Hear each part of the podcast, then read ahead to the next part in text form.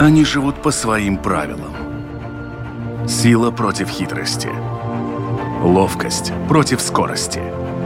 Иногда нам кажется, что они нам подчинились. Или что знаем о них все. Но чаще это не более чем заблуждение. О нас в жизни животных и о них в нашей жизни. В программе «Дикая натура» На территории Динабургской крепости в Даугавпилсе можно встретить одно из старейших животных на Земле. Герои сегодняшней программы – существа, пережившие динозавров и проигнорировавшие эволюцию. Живые ископаемые и один из самых малоизученных обитателей планеты – триопсы – Именно о них и поговорим в этом выпуске программы «Дикая натура». Меня зовут Дмитрий Шандро и мой собеседник, энтомолог и представитель Латгальского зоопарка Валерий Вахрушев. А, Валерий, приветствую. Да, добрый день, Дмитрий.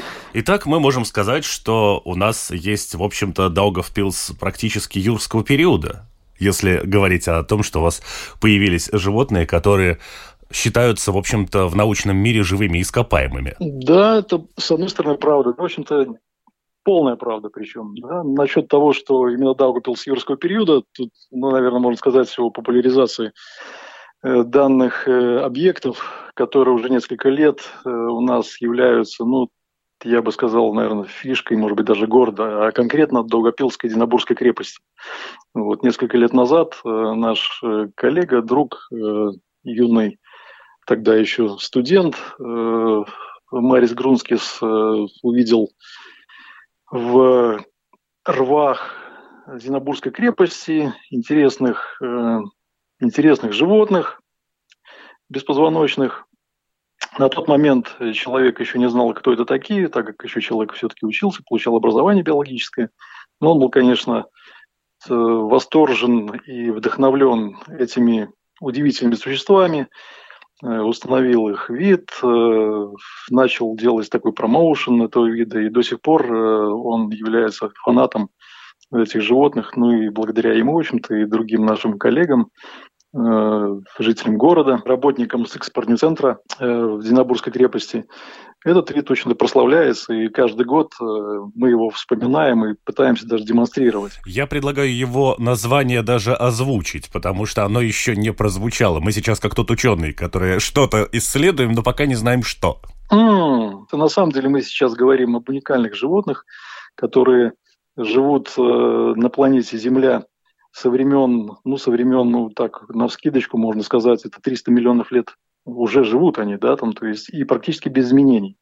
Это группа животных под названием щитни. Это русское название, по-латински это будут триапсиды, называться это группа животных под э, названием общем триапсиды, включает в себя, ну, как минимум, два рода. Это род Триопс и род Лепидурус. И сейчас вот мы уже начали э, разговор, и мы сейчас ведем разговор о конкретном виде, например, который появляется у нас в Латвии ранней весной. Это Лепидурус апус. Э, по-русски называется весенний щитель. В действительности в Латвии э, наблюдаются два вида этих животных. В общем-то, они просто называются весенний щитень и летний щитень. Ну, понятно, по сезонам вот они так и разделяются. Но это совершенно два разных вида, совершенно разных рода. То есть мы э, с ранней весны наблюдаем то есть я не говорю сейчас конкретно про Даугапилс, да, я говорю про нашу замечательную страну Латвия, которая является зеленой страной. И Э, в связи с э, великолепной экологической ситуацией, в общем-то, эти животные попадаются у нас повсеместно.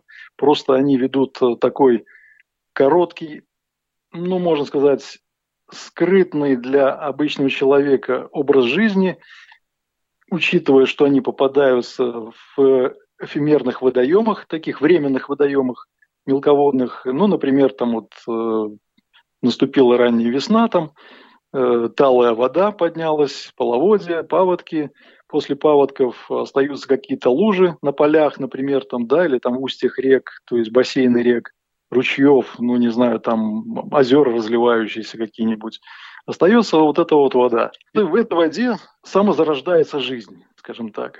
Ту, ту жизнь, которую мы не видим. Она там, в общем-то, живет, эта жизнь, она есть в таком спящем состоянии, во время засухи, во время сильных морозов, э, в форме э, цист или яиц, там множество различных микроорганизмов, и не только микроорганизмов, да, то есть мы сейчас говорим о беспозвоночных. И, разумеется, они появляются с э, таким вот легким потеплением. Температура воды при этом, там, как вы понимаете, там, в общем-то, это градусов, наверное, начиная с 6, 7, 8, 10 до 15, да, то есть их, это мы сейчас говорим про весеннего щитня, лепидорус апус, э, это та температура воды, которая, которая им нравится. И в, данном ситуа- в данной ситуации, допустим, э, в Даугупилсе мы можем наблюдать этих, этих животных до, наверное, середины мая, ну, в зависимости от погоды. И вот сегодня, допустим, ну, к сожалению, уже этот, э, это животное уже отжил, отжил свой, наверное, жизненный такой вот коротенький э, период активной фазы жизни, и лужи уже пересохли, и, соответственно, взрослые особи уже погибли, но зато они успели отложить э, яйца или цисты, как их еще можно назвать по-научному, которые способны лежать многие-многие годы. Например, там, то есть переносить экстремальные условия, как я уже говорил, прогревание там, до 50-60 градусов, до 70. Там есть экземпляры, которые, ну, то есть в мировой э, практике известны случаи, там ставили эксперименты, есть виды, которые в Африке, например, живут. Они живут э, в жарком климате, там, где пустыни, например, и появляются только в сезон, в сезон дождей. А значит, во время засухи там температура почвы поднимается там, ой-ой-ой, даже можно варить яйца, например, да. Вот. И поэтому они способны это пережить. Также они способны пережить и промораживание там, до минус там, 25 там, и так далее. Да, там, то есть, э, что произошло э, за время, за время эволюции вообще как таковой. На, на планете Земля, как мы, наверное, знаем из курса, может быть, геологии или палеонтологии, там планета когда-то имела э, суперконтинент э, под названием Пангея. И вот в те времена тогда уже э, жили эти животные. Э, самые древние, наверное, самые старшие, самые старые останки э, найденного сегодня проживающего э, животного, то есть мы сейчас говорим уже о летнем щитне, это Триопс корнифорнис, вот его останки э, найдены в каменноугольно-палеозойскую там эру в отложениях и насчитывают, ну, как минимум э, 65 миллионов лет, то есть, грубо говоря, как я уже сказал, 200, 250, 300 миллионов лет. А динозавры вымерли, ну, так, если вот вспоминаю сейчас я по, по данным, мне кажется, Примерно 65 миллионов лет динозавры вымерли на планете. Но триопсы выжили до сих пор, они живут, и они никак не изменились. Вот что удивительно. То есть они, все животные, все растения эволюционировали, меняли свою форму там и до сих пор меняют. Но триопсы все эти миллионы лет, они жили вот в таком вот консервированном виде, и никаким образом морфологически не поменялись. Помнится мне, что несколько, в общем-то, таких видов, которые, да, они, конечно, виды изменялись, там это акулы, крокодилы, вот те же триопсы, которые менялись размерами, но по своему, скажем так, типу и принципу они оказались настолько успешно и совершенно созданными, что им, в общем-то, ничего не требовалось больше. Совершенно. Да, да, да, потрясающе. Вот, и казалось бы, как же они так выживают? А дело в том, что тут такой нюанс – то есть тоже эволюционно просчитанный, да, там, то есть, э, казалось бы, такие уязвимые виды, ну, действительно, ну, уязвимые, да, там, то есть, смотрите, там какая-то лужа, мелководная лужа какая-то, там, она, эта лужа там живет, там, может быть, месяц, два месяца, ну, три, она, эта лужа живет и высыхает потом. За это время ему необходимо э, родиться, ему необходимо вырасти, питаться, размножиться и, в общем-то, и умереть, и оставить после себя потомство. Так вот, это потомство, которое находится в цистах долгие годы, оно тоже очень интересный механизм имеет. Ну, то есть программа, про, программы э, эмбрионального развития заложена так, что в благоприятных условиях, ну, например, там вот пошел дождик, ну, или, не знаю, там снег растаял, там вот в этом месте, или там вода как, каким-то образом осталась в этом э, в месте обитания этих животных, заполнила все эти ниши, из цист вышли личинки, науплиусы, которые, которые начали успешно свое существование. Но самое интересное, что часть цист остается в, в таком консервированном состоянии. То есть оно, эта часть цист ни в коем случае не активизируется, и в них э, не происходит эмбрионального развития.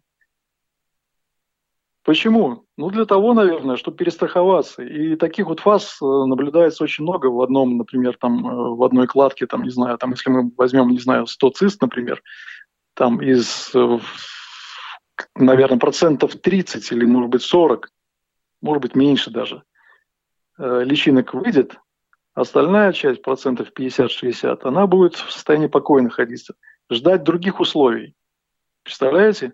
То есть, если бы все цисты, э, в общем-то, освободились, в смысле все цисты бы дали потомство, и эмбрионы, э, эмбрионы бы развивались и вышли бы личинки, то есть шанс э, потерять этот вид навсегда. То есть фактически таким образом программа работает на сохранение видов в течение там, длительного периода жизни, да, там нашей планеты. Что интересно, это я вот тоже заметил в вашем рассказе, очень много фраз каким-то таким образом. Дело в том, что очень многие ученые говорят о том, что при том, что триопс является, в общем-то, живым ископаемым и находится рядом с нами со времен зарождения человечества уж точно, то э, он абсолютно мало изучен. И очень много... Вот как само слово «триопс» — это три глаза с греческого.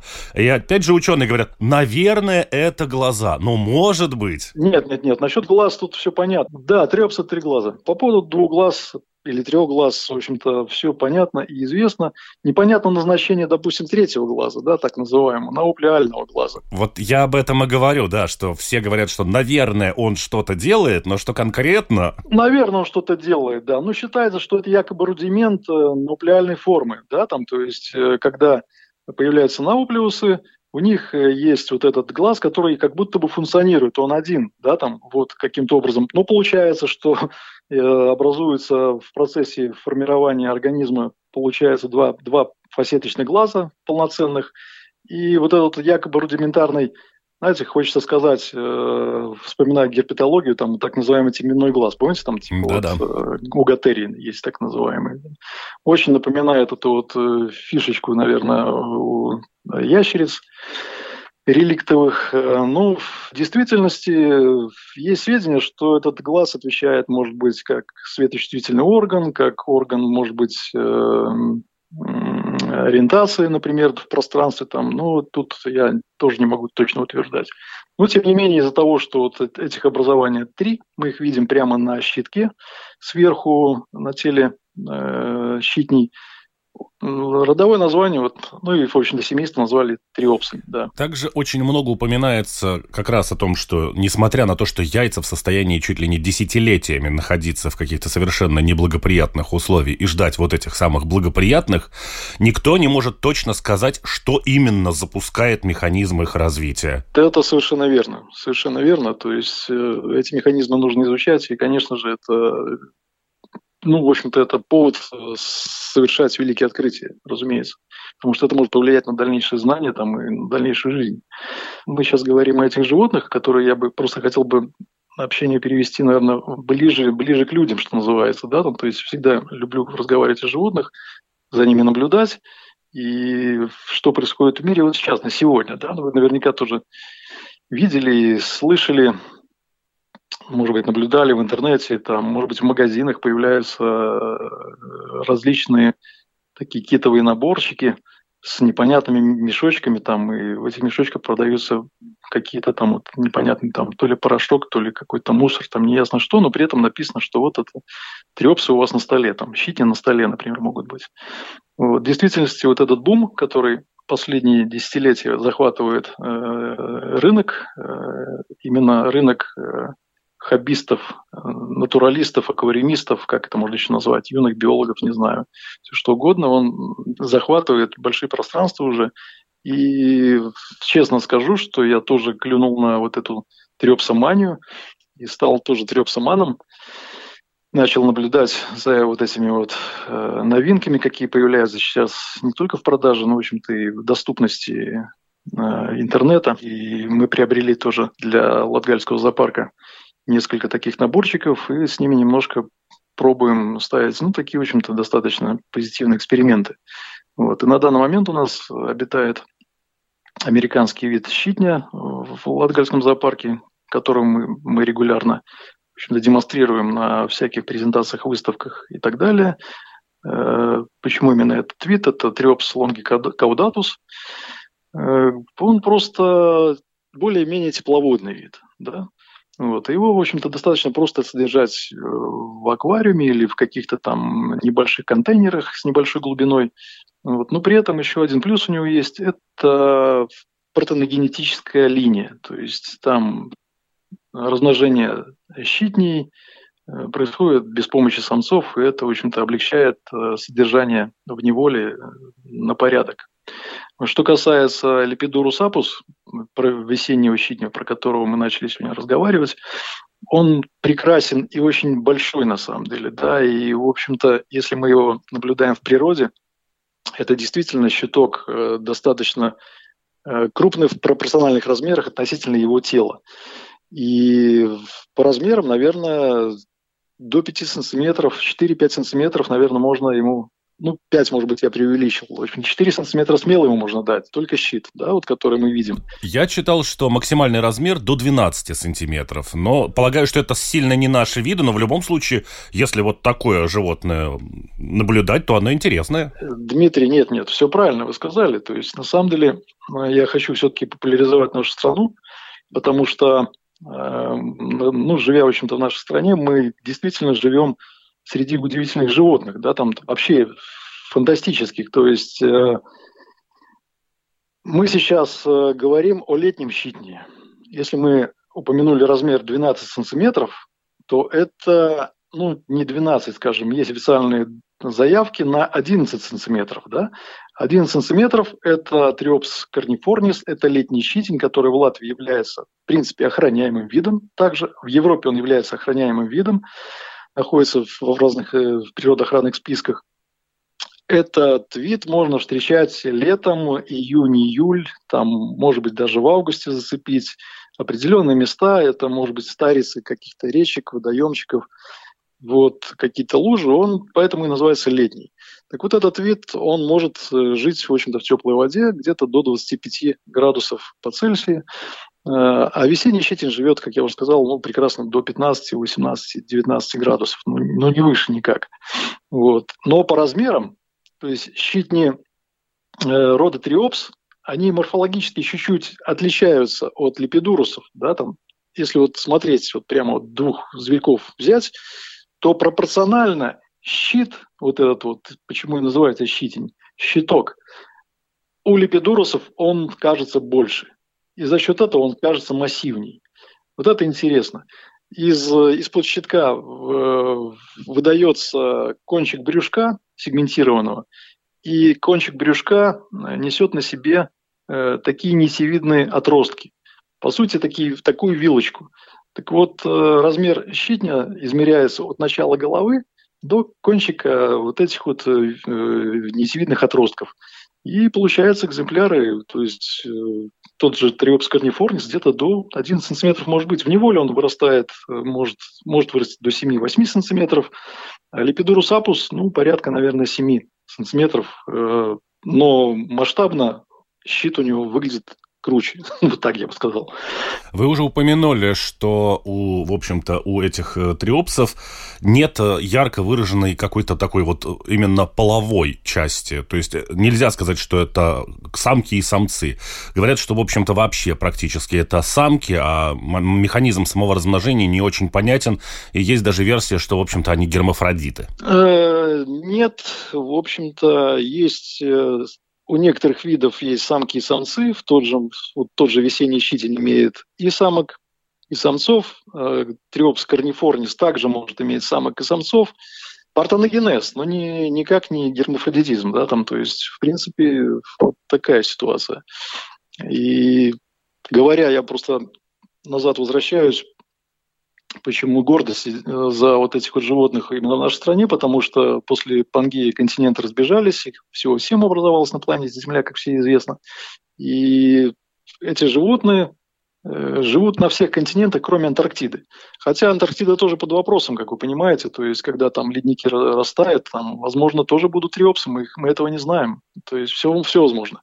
Но при этом триопс корнифорнис, который живет в Латвии, который является самым крупным в мире триопсом, он обитает в Латвии, и он обитает на других континентах нашей планеты Земля. Это, вот, это очень интересно, да, это здорово.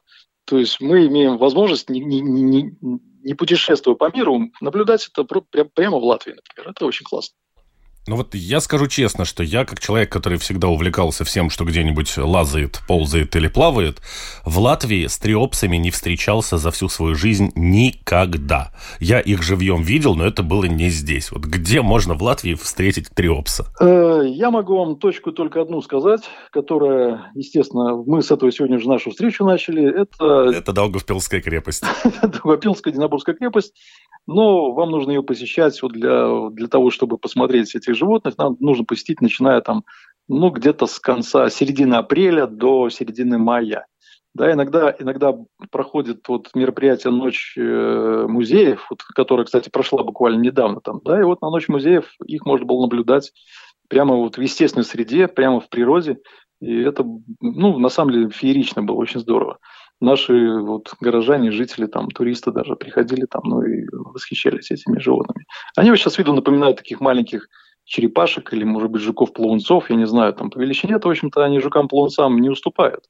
Вот. Но по образу жизни, конечно же, это не коварные охотники, коварные хищники, это животные, которые едят все, практически они не брезгуют каннибализмом, когда им нечего кушать, они, конечно, едят и самих себя.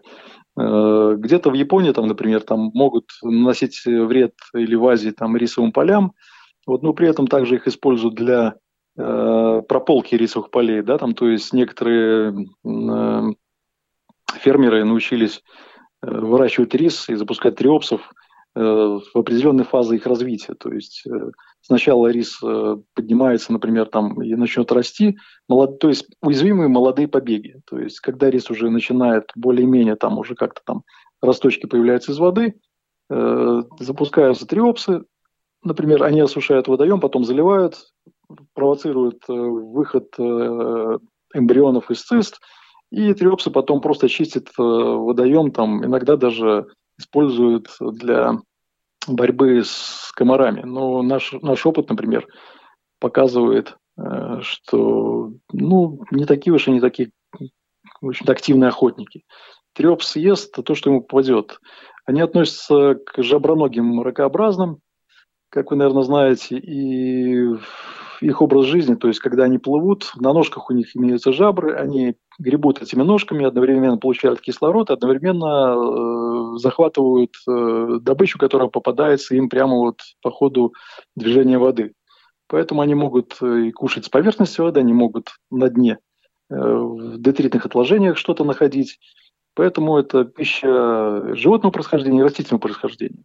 Одна из версий, почему, в общем-то, триопсы живут вот в таких вот водоемах, которые появляются спонтанно и временно, это в том, что они, ребята, достаточно беззащитные с точки зрения уязвимости относительно хищников и выбирают свои места так, чтобы просто никто там жить другой не хотел. Ну, вот я тоже задавался этим вопросом, и даже вот когда наблюдаю вот с этих животных в природе, я, я, честно говоря, я просто не понимаю. На самом деле он настолько уязвим вот физически, когда он во взрослой фазе находится, и многие птицы на этом на самом деле живут, да, там, то есть водоплавающие птицы, даже не водоплавающие, простая ворона может по колено зайти в воду, например, там, ну и взять и скушать этих животных. То есть, э, ну, вот я не знаю, как они выживают, собственно говоря, в этом. Ну, наверное, пока они вырастают до взрослого состояния, они успевают э, скидывать э, множество цист. Вот, наверное, залог успеха именно в цистах у них, конечно же. Потому что они, ну, имеют никакой защиты. То есть есть единственная фишечка в этих маленьких водоемах. А, у них нет конкурентов по своему, наверное, размеру тела. Там, пожалуй, появляются какие-нибудь жуки-плавунцы, крупные могут быть во временных водоемах. Но это временный водоем, опять же, жук-плавунец туда прилетел, там что-то съел, ну и улетел. Да, там, они даже в этих водоемах практически не, не размножаются. Хотя, если водоем маломальски где-то простоит 2, 3, 4 месяца, то и личинка плавунца сможет, например, там спокойненько развиться и превратиться в жука. Э, но при этом тогда вот личинки жуков наверняка охотятся и на триопсов. По крайней мере, э, в наших экспериментах, в общем-то, это происходило ну, совершенно нормально. То есть я знаю, что в Азии, например, э, щитнями питаются водяные клопы, например, там, да, там, но основные враги, конечно, это у них беспозвоночные. Вот, э, ну, я думаю, что птицы также могут. Рыба может быть, конечно. Но вы, опять же, во время их водоемах рыбы нету. Да? Вы понимаете, что вода пересыхает там. Поэтому у них нет таких вот прямых естественных врагов. Э, есть какие-то э, временные, случайные вот эти вот хищники, которые пришли, там увидели животное случайно, там, потенциальную добычу скушали там, а часть э, животных спряталась э, в зарослях или в укрытиях той же лужи, например. Да, вот и другие, в общем-то, остались нетронутыми. Ну, наверное, так у них выживание происходит. Ну, как еще можно предположить? Итак, мы уже э, условились и поняли, что, в общем-то, Даугавпилская крепость – это то место, где можно прям наверняка, если по сезону приехать где-нибудь там в апреле, в марте, встретить э, весеннего щитня, но остался еще летний. Он тоже встречается в Даугавпилской крепости или… Э, нет, это, это другая уже тема разговора, и, как вы понимаете, я не могу разглашать места распространения этих видов, этого вида конкретно, потому что, ну, это реально очень редкий вид. Я догадываюсь. Вот, но, но при этом, но при этом есть э, замечательный портал совершенно в Латвии, который называется Дабаздаты, да, там, там можно почитать, там что-то можно найти. И, в общем-то, он там в списке тоже проходит. Э, точки, ну, среди ученых, э, особенно там, где редкие животные наблюдаются, ну, стараются, в общем-то, не, не распространять, чтобы не было вот такого бума, хотя этих защитников можно совершенно спокойно купить в магазине, да, там, то есть это, это не проблема. То есть Триопс корнифорнис есть в продаже. Вот. Но в природе каюсь, вот я лично сам, я лично сам тоже его не встречал ни разу, но не задавался целью. Я примерно понимаю, какие биотопы нужны для него, и эти биотопы стоит исследовать, э, например, там в июле месяце, например, там, да, или вот начиная с конца июня. Э, и, наверное, можно понаблюдать. Есть, конечно, все эти данные э, в списках, в общем-то, академической науки. Э, Латвии. Поэтому как-то так. Конечно, можно это узнать, но я сейчас не буду об этом распространяться, конечно. А почему, собственно, вид, который ну, не так прям сложно найти, настолько не изучен? Он так неинтересен был или какие у этого причины? Ну, смотря что изучать, да, там, вы же понимаете, что, кстати, щит не похожи на такой морской, морского, такого ракообразного под названием мечехвост. Слышали, наверное, да, там, они очень напоминают мечехвостов, вот. Но если глубоко копать, да, например, там, конечно, смотря что изучать. Ну, допустим, у мечехвостов э, изучается их э, кровь, да, лимфа, гемолимфа, которая у них э, голубого цвета, например. Там. Ну и из этой крови там вообще там делают потрясающие открытия. То есть это я говорю про то, что э, смотря что изучать, да, там, то есть мы сейчас изучаем биологию щитня, но более-менее биологию знаем. То есть более-менее там циклы развития, там сколько возрастных стадий, а, а этих стадий у них, у них 6, да, там температура, там содержание, там это, и так далее, образ жизни, питание и так далее. То есть, но, конечно же, э, самое интересное, это же, конечно, обмен веществ, это, разумеется, иммунитеты, да, там, то есть приспособление, то, что может использовать наука бионика, например, да, там все что угодно. То есть это биофизика, может быть, и химия там, и так далее. То есть ну, это большой спектр э, научных исследований. И если такие люди... На самом деле все зависит от э, человеческого фактора и потенциала человеческого. Да, там, то есть если появляются люди, которым это интересно, они это делают. Мне просто вот что непонятно. То есть, э, например, палеонтологи э, ездят по различным пустыням, там смотрят все эти окаменелости, изучают там какие-то останки. Все над ними очень трясутся и радуются. Ребята, у вас под боком живое существо находится. Да, я согласен. Но вот поэтому я, я, я считаю, в современном, э, наверное, русле получается, что популяризация данного вида, она действительно растет, она в геометрической прогрессии. Даже, вот, даже мы сейчас с вами вот сегодня об этом разговариваем, это тоже популяризация, в общем-то. А лет 10 назад мы даже про это бы и не подумали. Просто не знали. Ну, вернее, знали, но как-то это было, наверное, неинтересно, может быть. Недоступно. Вот это, скажем, недоступно было. Сейчас есть доступ к этому, есть э, люди, которые, ну, скажем так, селекционируют эти виды, не поверите, есть альбиносные формы, есть меланисты, есть там какие-то разноцветные, там с ними делалось много, много интересных вещей, а значит, наверняка будут э, и уже, скорее всего, происходит изучение более, э, более глубоко данных видов, и, наверное, что-то появится в научных статьях. Просто надо за этим наблюдать и, в общем-то, ну, следить за публикациями. Поэтому на сегодня я думаю, что все развивается. Появилось новое оборудование, опять же. Ну что ж, э, наша программа подошла к концу, времени у нас больше нет. Говорили мы о таких удивительных и безумно старых существах, как триопсы, которые населяют практически всю планету. Их можно весной увидеть, например, в Даугавпилской крепости, оказывается, вполне можно увидеть на настоящее реликтовое существо. Это вводится сейчас и даже в культуру содержания их дома. Можно, в общем-то, купить где-то яйца, и они вылупятся, и будет вот такой вот мой домашний динозавр. А разговаривали мы с представителем Даугавпилского зоопарка, энтомологом Валерием Вахрушевым. Валер, большое спасибо за рассказ. Спасибо огромное.